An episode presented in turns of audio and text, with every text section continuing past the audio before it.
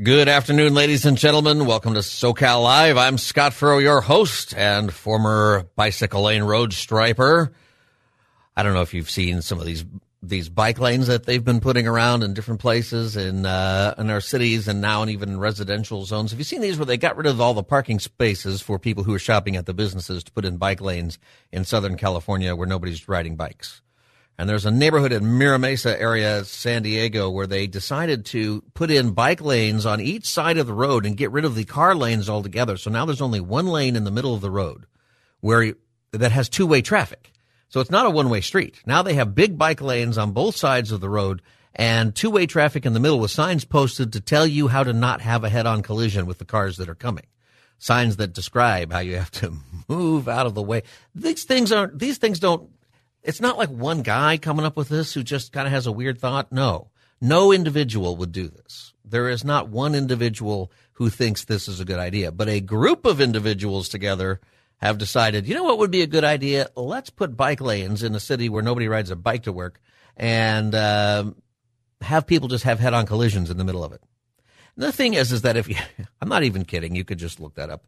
I'm not, why do we do that? Why do we do that? I, I don't understand. Anyway, I was just gonna, I'm just pointing that out for now. We're not really gonna talk about this. Welcome to Southern California Live. I'm Scott Furrow. We're on from three to five each and every weekday, bringing you to the table for encouragement, some fun, funny stories, some questions about humanity and the answers that we have through Christ. And I'm glad that we can do that, uh, to look at the issues of the day from a Christian perspective. And we welcome you to join us and join the conversation. The number is 888-52-TALKS. 888 LA Talks is what that turns out to be.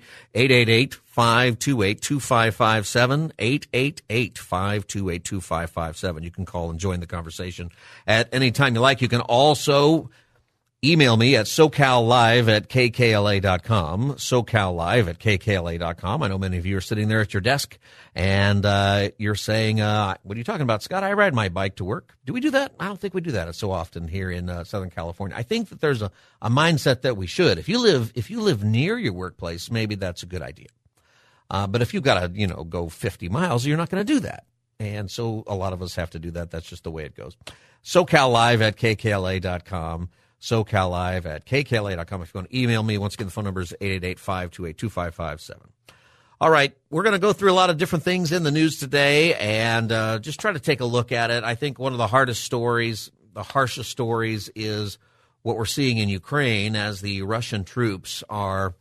I don't know if they're retreating. At first, people thought, oh, maybe they're they're retreating, going back to Russia. Maybe it's over. But I think they're just resetting themselves. They got caught they went into Ukraine. I think it's probably true that they believed that they would take over the whole country, take over the capital of Kiev in a matter of days, and that Zelensky would actually leave, and um, and then it, and the country probably would have fallen. It would have been like Afghanistan. Remember the leader of Afghanistan? Uh, he said, "No, I'm staying." Then he took all the money and he left. Uh, if Zelensky would have done that, uh, this would be a different story. I think Putin would have been right not right morally, but correct, I should say, in his anticipation of what's going to happen. But that did not occur, and Ukraine has fought back, and at this point, uh, they're winning by not losing. Uh, but the only way to look at it that way is if you're looking at it from the standpoint of keeping score in a war. But Ukraine is losing a lot, and terrific, horrific loss of life. And what we are seeing as, if you've seen the videos and the pictures, and don't watch them with your, your kids, some of them are, are pretty disgusting.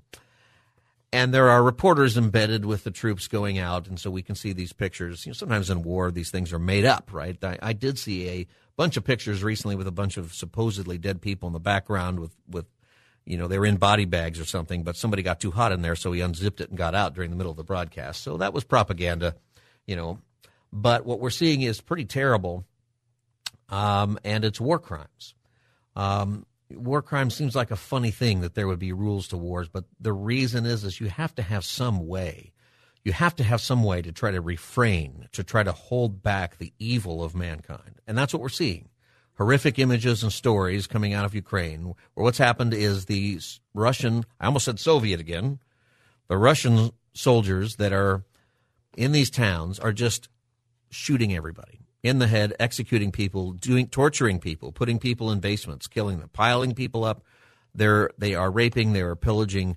And these are the Russian soldiers that are doing this, and they're they're backing off probably to regroup and then have a different plan. That could be what's happening. That's what most people think is happening, and it's horrific. And it's something that we do see around the world once in a while in different wars. This is the first time we've seen it in Europe since World War II, and maybe that's why it seems a little closer uh, to us. But it's really, really terrible. You know, once in a while we like to do a series in church where we read through the Bible. Have you ever just read through the Bible? One of the things that you realize when you read through the Bible is that there is a lot of stuff in the Old Testament that is pretty grotesque, that is pretty awful, that is it's hard to read it. It's hard for people to see that in the Bible. But what's happening is the Bible is just simply reporting on what really is out there, on how life really is. And one of the things that if you just sat down and you read Genesis through Revelation, and you get into Joshua and Judges and you start to read some of the stories about the wars and the violence, and then you look at the news and you look at the heart of mankind today, you realize that the Bible is incredibly relevant, that this is the capability of human heart in sin in any culture at any time that is not so ancient and barbaric. We are looking at the the just disgusting evil of human beings and what they are capable of. Uh, Ukrainian President Zelensky went to the United Nations today, and he gave a different kind of talk. You know, he's been speaking to a lot of governments out there, our government, and begging for, for weapons and begging for greater involvement. And he did something that I think is really important. He pointed out that if the United Nations is not able to punish Russia, not able to gather the world together to fight against these atrocities, then it should just dissolve itself. What's the point? Lots of people have said that for a long time. And it's such a strange organization. The United Nations Security Council is what he said that they should remove Russia from the Security Council. The United Nations Security Council is a rotating group of countries, except that some countries, Russia, the United States, China, are always on it, and they have what's called veto power. So they get one, they're one of five permanent members of the United Nations Security Council. And they get to veto anything that the council would authorize if they want to. Well, with Russia on there, they can just veto any action that the United Nations might recommend. What if the United Nations decided, you know what, we are going to send in military and work with countries to come in and stop this killing? Well, Russia can just veto it, and then it doesn't just veto it, and then it doesn't happen. And he's saying if Russia is the one doing the killing, if Russia is the one doing all the atrocities, how can they even be on there? And interestingly, the president of the United Nations Security Council that rotates and the president of that council during February when the invasion started was Russia. And just it's just the oddest thing that the world understands that there are that there's going to be war and atrocities and that we ought to work together to to resolve it. But we have a big problem. And I think the problem is we are not allowed to point out evil for what it is. And we can't do that because the United Nations, like really most secular governments, most governments, is atheistic. And if you don't believe there's a God, then you have everybody kind of on the same playing field. And at the end of the day, the powerful are just going to stomp on those who are not as powerful. See, that's the way it works. You know, how is it? I'm asking myself as I watch this, how is it that the Russian soldiers are capable of this? you know, Putin, we hear he's in, you know, he's in his ivory tower and maybe he's been locked up because he's afraid of the COVID. Maybe he's crazy. Maybe he, all these theories, right? Maybe all the people around him are lying to him about how the war is going, which is possible. All of that is possible. But still, you would think that a group of soldiers together, realizing that this invasion has been put to them for bogus reasons, or realizing that even if they believe the reasons, even if they believe the Russian idea that Ukraine is a bunch of Nazis and we're just going to liberate all these people from the Nazis. You would think that they would go in there, and even if they still believe that, they're still not going to torture and murder innocent people. But that's what they're doing. And it's house to house. It is a disgusting scene. It's a terrible thing. And we're just watching it happen. And that was Zelensky's point. He said that we must do everything in our power to pass on to the next generation an effective UN like a lot of people, including the United States, that said it from time to time. What's the point of the UN if it doesn't stop these kinds of atrocities? That's what it's there for. The UN exists because of Adolf Hitler and the world's inability to come out of World War I with any kind of unity to stop madman from doing the horrific things. And it doesn't seem to have any more power today. It is just ineffective. And it shouldn't be that way. But I'm telling you, from this perspective, from my perspective, biblical perspective, is it's very difficult to have any moral authority in the world at all if you don't believe there is a higher moral authority than yourself. See, the, the, the United Nations sees itself as the moral authority, right?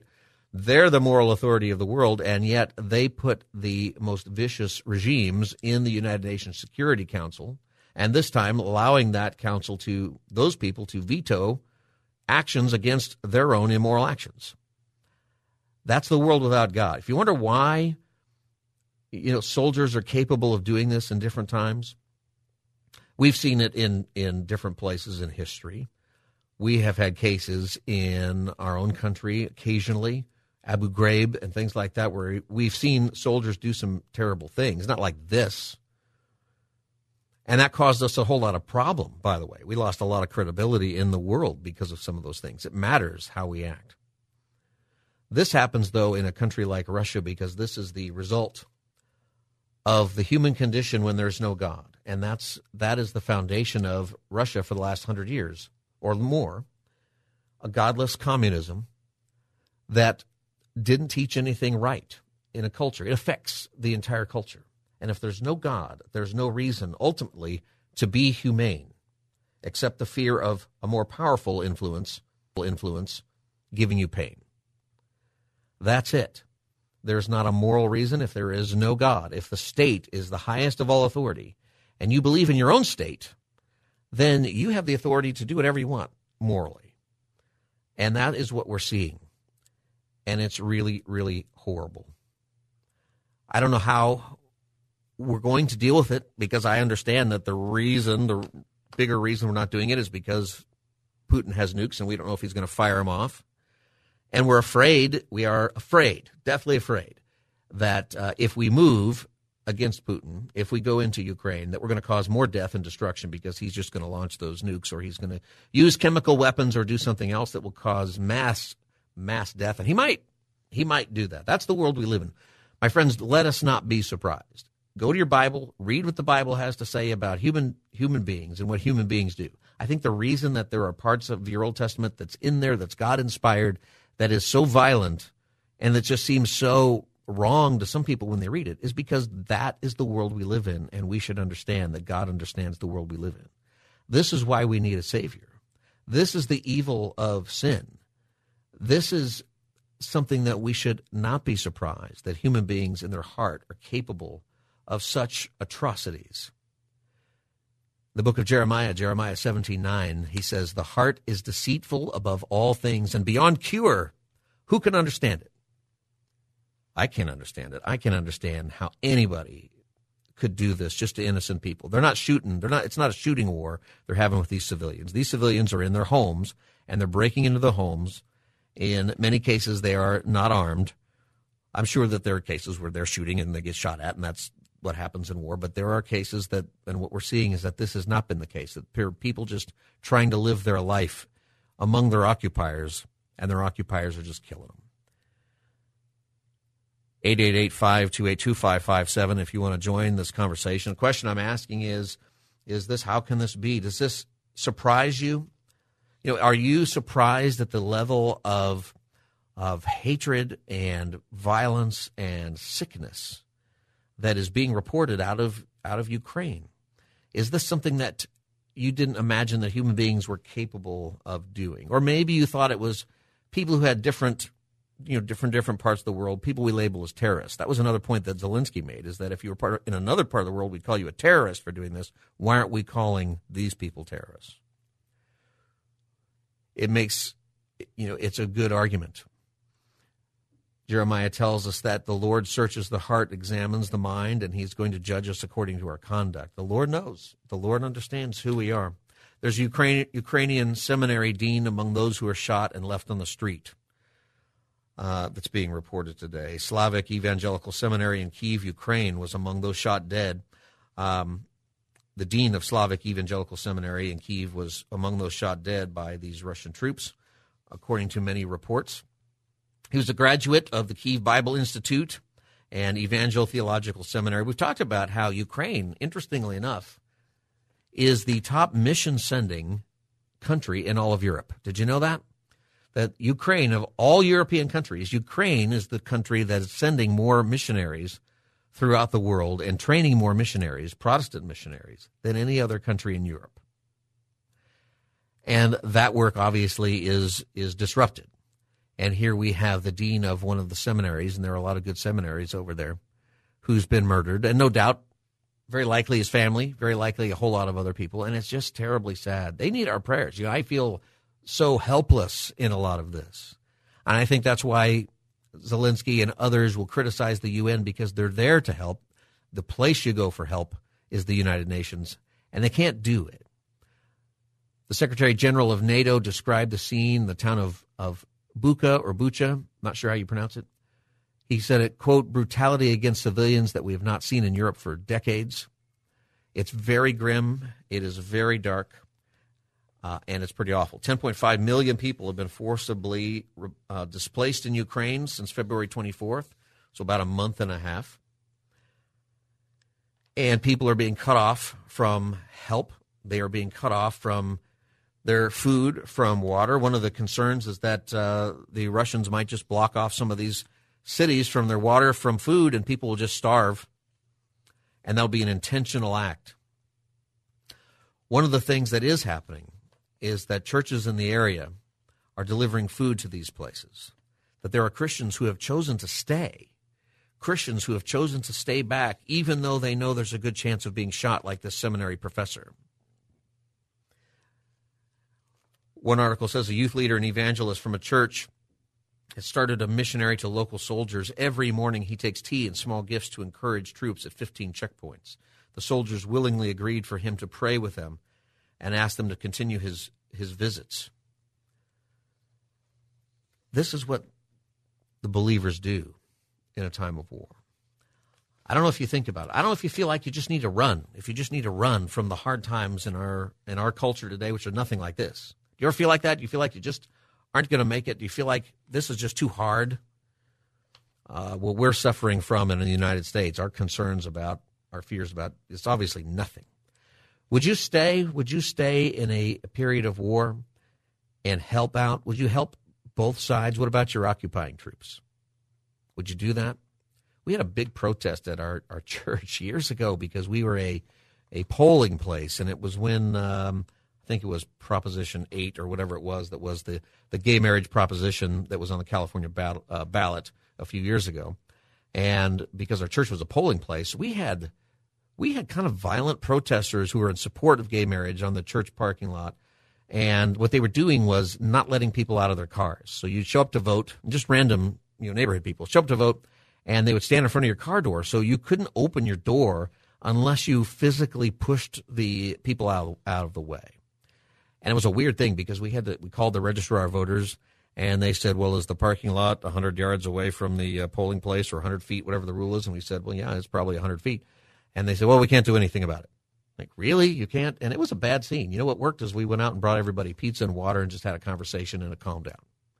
Uh, we weren't agreeing with the position or certainly the tactics of everybody, but it worked. Uh, you know, that's nothing like what's happening in Ukraine. But, you know, one of the tactics that Christians in Ukraine are doing is they're trying to reach out even to the Russian soldiers. Some of them must have a soul some of them must have a tug at their heart to say, this isn't right.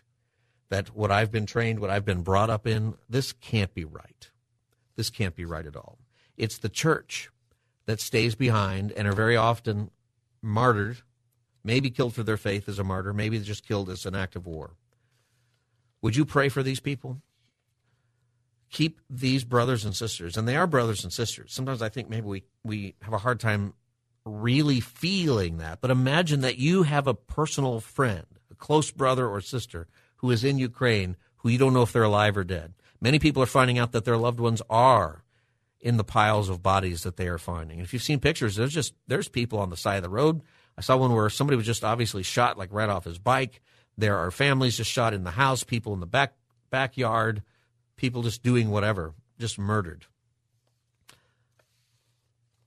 When you look at these stories and you're disgusted by them, and you should be, I guess there's two things that I'm saying to you today.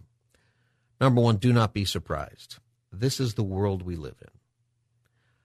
People in World War II, in the Holocaust, people after the war, when they discovered what really was happening in the concentration camps. Now, there's some thought that uh, the Allies did know a lot of the details and maybe didn't share it. There's a lot of controversy about some of that. But once regular people went in and saw the horrific conditions that the Nazis were doing, it was just startling. If you if you study it, you have to look at that. Go to the Holocaust Museum if you ever go to Washington D.C. Go to it, and you might say, "Ah, oh, it's going to ruin my day." Yep, it is going to ruin your day because it's so real.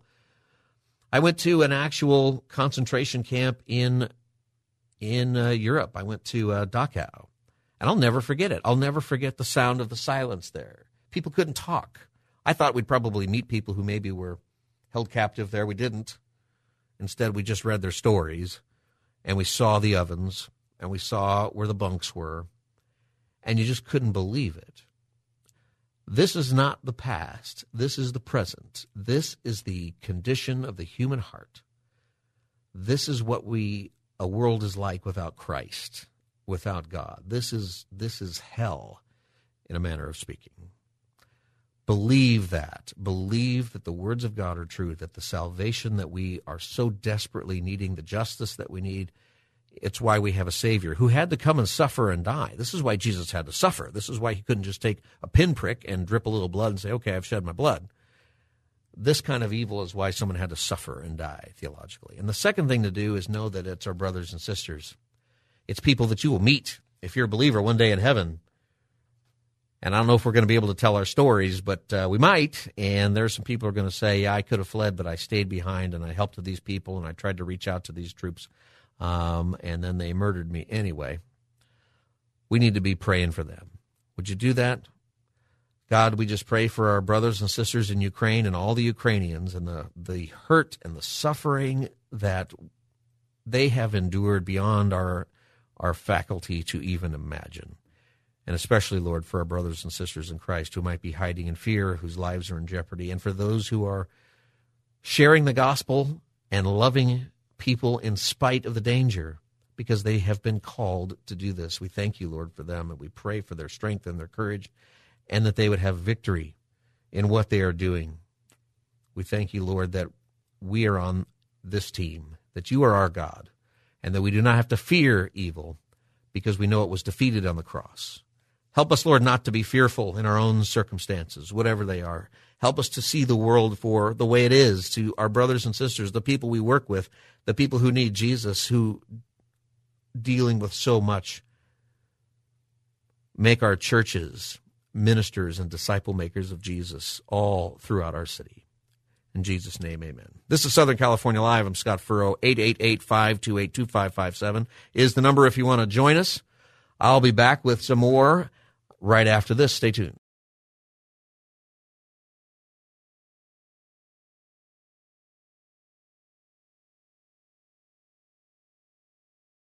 Welcome back, everybody. Southern California Live. Scott Furrow with you. You can join our conversation by calling 888-528-2557, 888-528-2557. It is a lovely day. It's supposed to get hot this weekend, like super hot, like summer hot. I'm ready. I'm definitely ready for it. Of course, uh, it gets too hot here, kind of like when it gets, you know, too cold, like 60 degrees, we start to, to worry a little bit more about it. My, my son has a, a hike planned as a field trip and they're canceling it because it might be 90 degrees all right, I guess uh, you know it's pretty hot, you know, but uh, there you go.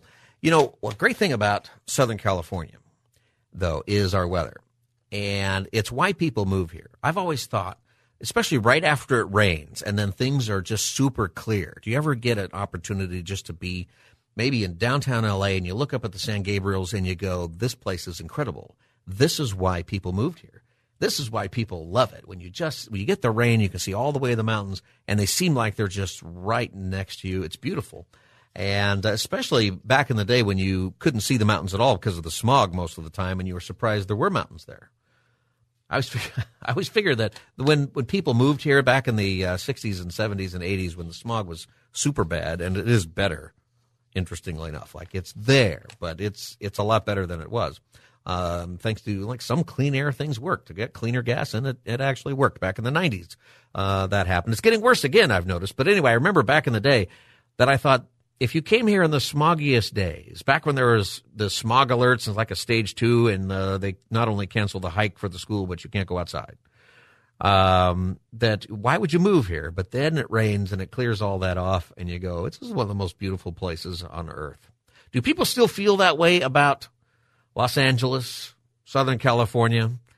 LA Mayor Garcetti, who um, eight months ago was tapped to be the ambassador to India, but it's looking like that may not happen. He's going to be a mayor for a little while longer, or he won't be anything. You know, who knows where that's going to go? Another subject. But uh, he tapped uh, last week, created a tourism cabinet uh, in Los Angeles, a tourism cabinet, so that they can try to ascertain how to get the tourism back. Tourists, of course, are gone. It's a funny article because there's all this despair about all the tourism that uh, went down 50% in 2020. Well, of course it did. Everyone had to stay in their homes. I mean, I just, I don't buy all the statistics that people keep throwing out about the last couple of years if, if you're comparing it to before that. You know, um, look at all the job creation we've had the last year. Well, that's because everybody's going back to work after the pandemic. It doesn't mean anything. You have to compare it to 2019. I think if you're going to just 2020, 21, you just got to eliminate it. Anyway, there is a problem with tourism, and uh, L.A. Mayor Garcetti signed an order creating a tourism tourism cabinet. And one of the problems is is that the cabinet was broken into, and somebody stole all the stuff, and they don't know what to do now. Because that's that's what it's that's kind of what it's like, right? That's what people think about Southern California. I used to when I'm when I'm dealing with young people in ministry. Sometimes they're at my church and they're like 25, but they moved here from somewhere back east, and I cannot even tell you how many phone calls I've had from parents, parents who live, you know, in North Carolina who are calling up and they're worried because their kid's going to get shot because they moved to Southern California because that's the only news they ever hear. Uh, that and uh, the earthquakes, you know, the earthquake that happened somewhere in Redding, and then everybody calls you down here because they think uh, you didn't even know about it. Um, or it did happen in LA, and you're like, oh, it was only a five pointer. We're fine. Everything's fine. What should we do to bring back tourism in Southern California. What do you think? 888 528 2557. What should we do to help people come back to Southern California to be a tourist?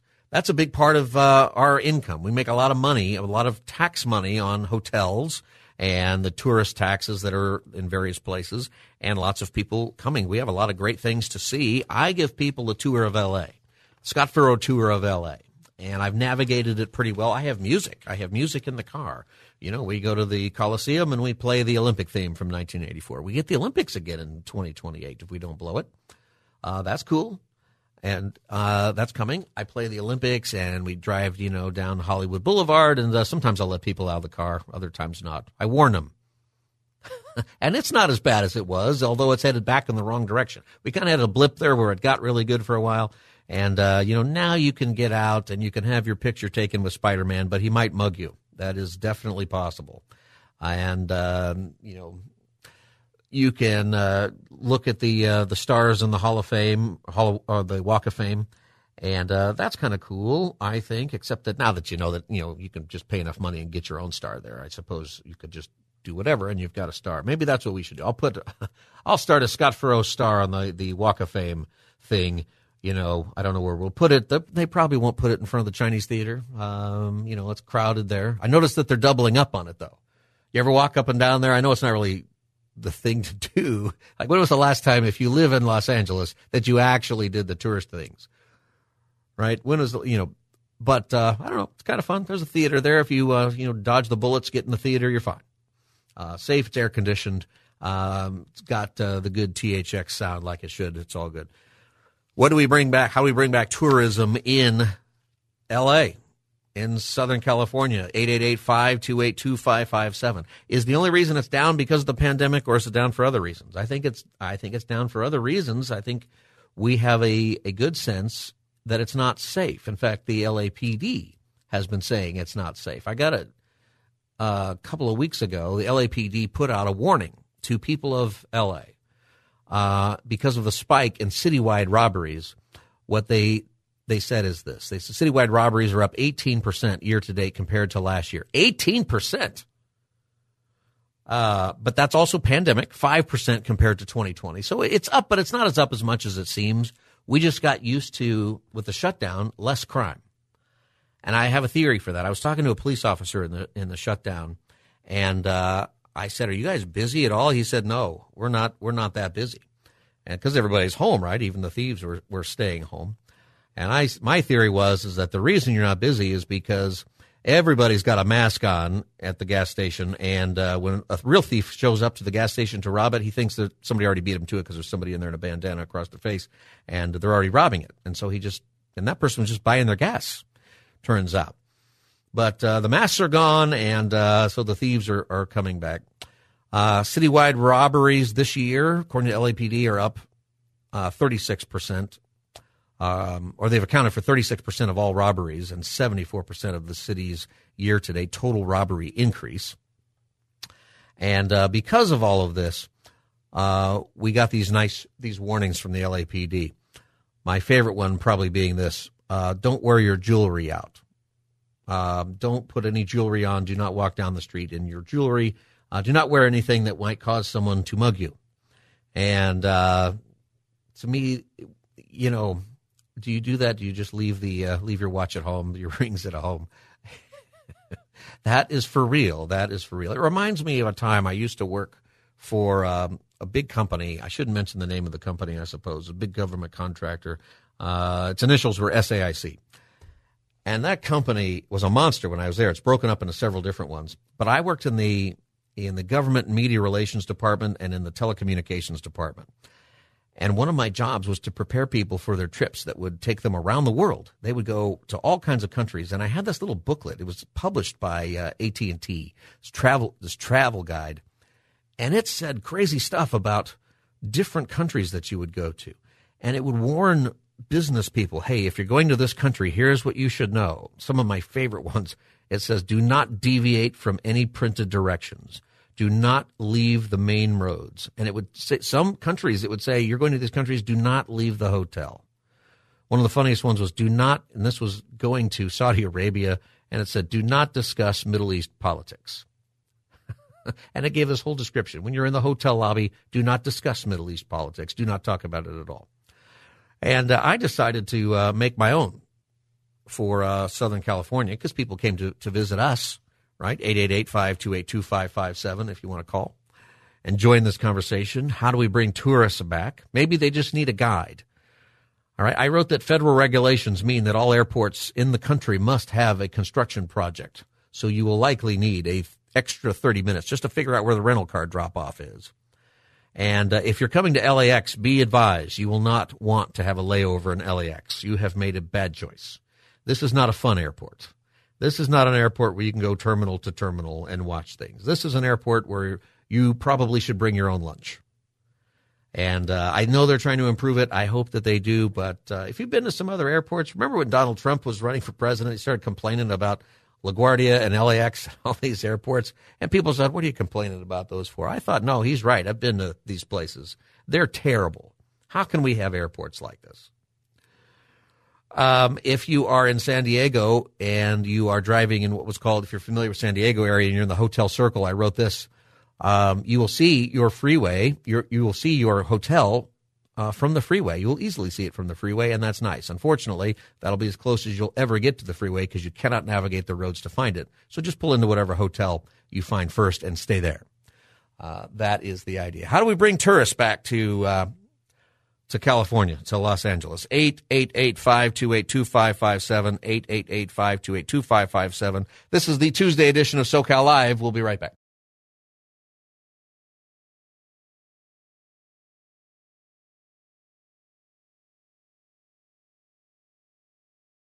Welcome back, Southern California Live. Great to be with you. We're talking about how to bring back tourism to uh, our great city. We're really talking about the crime and the uh, things that are that are going on here. LAPD is telling residents not to wear their pricey jewelry out in public, and the increase of violent crime is pretty significant in uh, really all of the major cities in our state.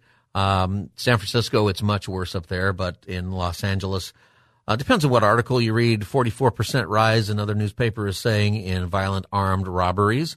Lots of people blame the city's no or low cash bail policies. Um, and uh, that that's the reason. Some of the increase is just because everybody was home in 2020. So you really have to compare with with 2019, I think, um, to get it right. Um, what are some suggestions you have? 888 528 2557. Jennifer in LA. Welcome to Southern California Live.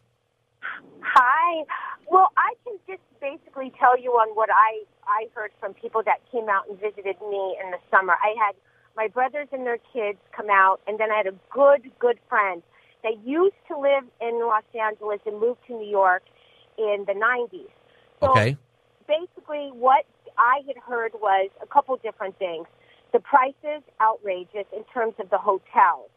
Mm. So um, I live towards Pasadena, and my brothers had to find a hotel closer to the West Covina area because of the amount of people that they had coming with them, and it was still expensive in that general area. Um, also, they wanted to visit, you know, some of the amusement parks, and it was just really out of their budget. When we went to the beaches, they were uncomfortable with their kids because of the amount of homeless people. And my friend that used to live out here, she was just flabbergasted at just how LA and the, the whole area has changed. And she just said, even though she's from, the, she lives in New York, she felt that LA was, was dirtier and she felt more dangerous than where she is in Staten Island. You know, I've been hearing that a lot from people actually that they feel, and New York is having its problems, okay, and you see that in the news. But I have been hearing that people, as far as the feeling safe, that they feel safer in New York than they do in Los Angeles.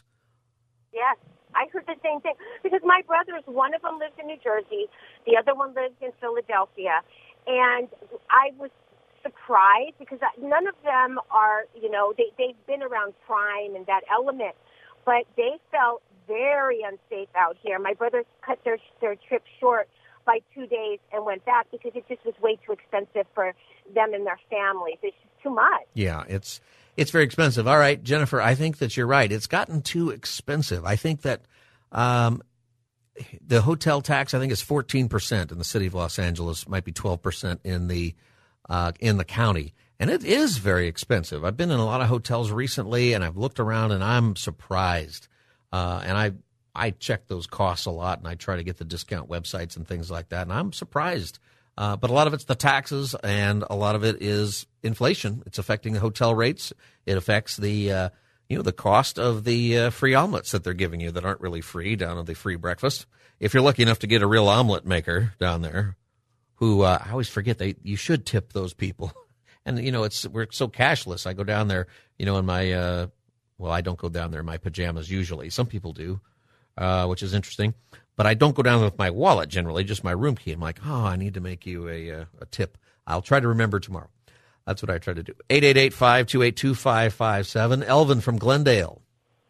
What can we do about tourism and uh, the expense of coming to Southern California? Uh, well, are you hearing me okay from Glendora? Uh, yeah, I had uh, Glendale, but you're in Glendora. Yeah, go to Glendora, yes. All right. Uh, you know, I've lived, uh, I'm 65 and been living in California, not far from LA, for 65 years, and I come from a uh, a law enforcement family background, and I'm a retired fire captain as a, as a pastor, and I have many friends in, uh, who work for LAPD. And one of the couple of things that I see is that many of our police uh, officers in many areas throughout California are not able uh, to do their job. They're uh, uh, trying to uh, embrace uh, policies that are not uh, friendly to to victims, but they seem to protect those who are the perpetrators of crimes. And secondly, we have too many DAs in California that are not prosecuting crime, and we're seeing a lot of things like these smash and grabs go on. And people see this and they don't feel comfortable with it. And uh, then I also see the suppression of uh, this uh, these activities. You know, it, there's a police officer to tell me they're not even writing up half the crimes that are going on because they know they're not going to be uh, prosecuted. So, you know, that that's my two cents. Yeah, Eldon, I, I think I think that you're right about that. Thank you for your call. The crime is is a big deal, and you know, I think that it's a common denominator. If you're not going to prosecute crime, then the crime's going to go up. That has made sense for thousands of years, by the way. That's just the way it get, the way it is. And uh, there's definitely good questions about um, how we prosecute crime. Are sentences fair? There's a whole lot of different things that uh, need to be discussed and planned out. But the the very weird thing that we're doing in some of our cities of just not prosecuting crime, not calling certain crimes um, violent, and especially crimes of theft, right? You can go in in San Francisco, it's just become a joke where you go in and clean out a CVS, take everything you want, and it's fine. There was a, a gas station up there or a mini mart uh, person who owned it. And the rule, I guess, is that if you uh, steal $951, anything under $950, $50, it's a misdemeanor. And so you won't do any jail time. You really won't even get prosecuted. $950 is a lot. And uh, so he just prices everything in his store $951. So there's a, you want a pack of uh, Hubba Bubba bubble gum? Well, it's $951. Now you can negotiate that at the counter when you pay. You can probably get that down to a buck and a half, I'm thinking. But that's the way he's feeling like he has to deal with it. That's crazy. It's, it, it's, the not prosecuting people is for sure a big part of the increase in crime. It just is. And I understand that we got problems with sentencing, and I understand that there's a lot of questions about how we do it. But just to to not do it, uh, it is it's uh, is just kind of ignorant. I just don't understand that whole thing. 888-528-2557. We've been talking about how um, tourism could come back in Southern California. And, uh, you know, here's the thing I think if you want to look at it in a little bit uh, deeper sense, in a little bit of a sense of why should we care? You know, maybe some of you are going, ah, why should we care about tourism in Southern California? The reason that we have to care is because it's jobs. Okay, it's how people make a living in our state. Tourism is a big deal in our state, not just the amusement parks, but the beach, uh, the weather, things that are just the part of our geography. Like I said, it it matters, and I think when we talk about these these things, and particularly as people who are believers in Jesus, one of the things I think that matters in our conversation about economic matters or politics or things like that is that we consider the people who are the brunt of it. See, when, when there are fewer people coming to town and the hotels are so expensive and the crime rate is higher, so fewer people come to town, people lose their jobs and people in the service industry lose their jobs and restaurants go under and hotels go under and hotels get rid of. I'm, I'm curious if hotels are going to bring back maid service I'm curious, you know, because that's been gone because of the pandemic. Is that coming back? You know, maybe we don't really need people making our beds every day. But the thing is, is that that's if you travel a lot and you're in a hotel, that's somebody's job is that person, and that person gets laid off. And there's one argument to be made that says that person ought to be paid more, and there's definitely a good argument to make for that. But to give them no job at all is to pay them less. See, and that doesn't make any sense either. 888-528-2557. 888-528-2557. Andre from Los Angeles, welcome to Southern California Live. Uh, hi. I, I, actually just wanted to comment on the whole, um, you know, get tough as it relates to crime. And, and I, I'm not a fan of uh, the, the current policy, yeah. um, you know, with, with Gascon, but by the same token, you know, 454 people were murdered by LAPD while in police custody under our last uh, district attorney. Now, is and that so true? Do we do we know that statistic? A- absolutely, we absolutely know it, and not one of it, not well, not one case was actually one. No, actually, one case was actually prosecuted by the DA's office. All right, so we only you know? we only know as far as as far as murder, and I, I appreciate that conversation, but I can't find that. I'll look that up, but that's a lot of people. If you're going to say murdered? Do we just mean shot and we're assuming everybody's murdered? You know, where are we at? That is why she actually lost the election. You know, and so I think, you know, it, it's a bit disingenuous to just, you know, kind of, you know, uh, blanket throw um, an argument as it relates to. I mean, I'm like I said, I'm not a fan of Gascon. I actually have an issue with, you know, uh, people. I I can't take my kids to the park you know, but by the right. same token, I, I think the swing, the pendulum swings back and forth and goes to different extremes because of you know certain things like that. And and and it's not that you actually have sensible solutions to actually people committed to actually solving the problem. Yeah. All right, Andre. I gotta go. I got. I gotta uh, end here in just a minute. I want to take one more call. I can't find the five, the 454 people murdered or even shot by the LAPD, so I'm not sure where that statistic comes from. Uh, and there does need to be some some reforms in police. You're right, but um, I would be careful about statistics like that that get thrown around. I don't see it, and and murdered is a, is different than shot, shot accidentally, shot in the in the act of a crime. There's a whole lot of people who are are justified that way. Uh, you know what? Uh, I'm not going to get to this next call. I'm just out of time here. Uh, let me try it real quick. Ted in LA, can you do it in 20 seconds? Ted in LA. Hello. Hi, Ted. You Hello, got 20 this seconds. This is Ted, City of the Angels. Uh, I mean, I'm a native, and to see people going down the freeway, um, walking on the side of the freeway. Today, I've seen somebody in the middle, uh, foraging around.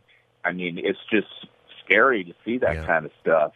And why would anybody want to come into LA? It's like they won't even apprehend a homeless person that's walking on a freeway with their bike. Ted, I got to go. I'm out. I'm at a hard break here. I appreciate your call. You know, I don't know that uh, it's uh, the homeless thing. I think you're right. It's a big deal, and we're not getting to it. We've had some conversation about that re- recently. It matters a lot. Hey, you're listening to the Tuesday edition of Southern California Live. I'm Scott Furrow. We will be back after this break to talk about some other fun stuff in the news right after this. Don't go away.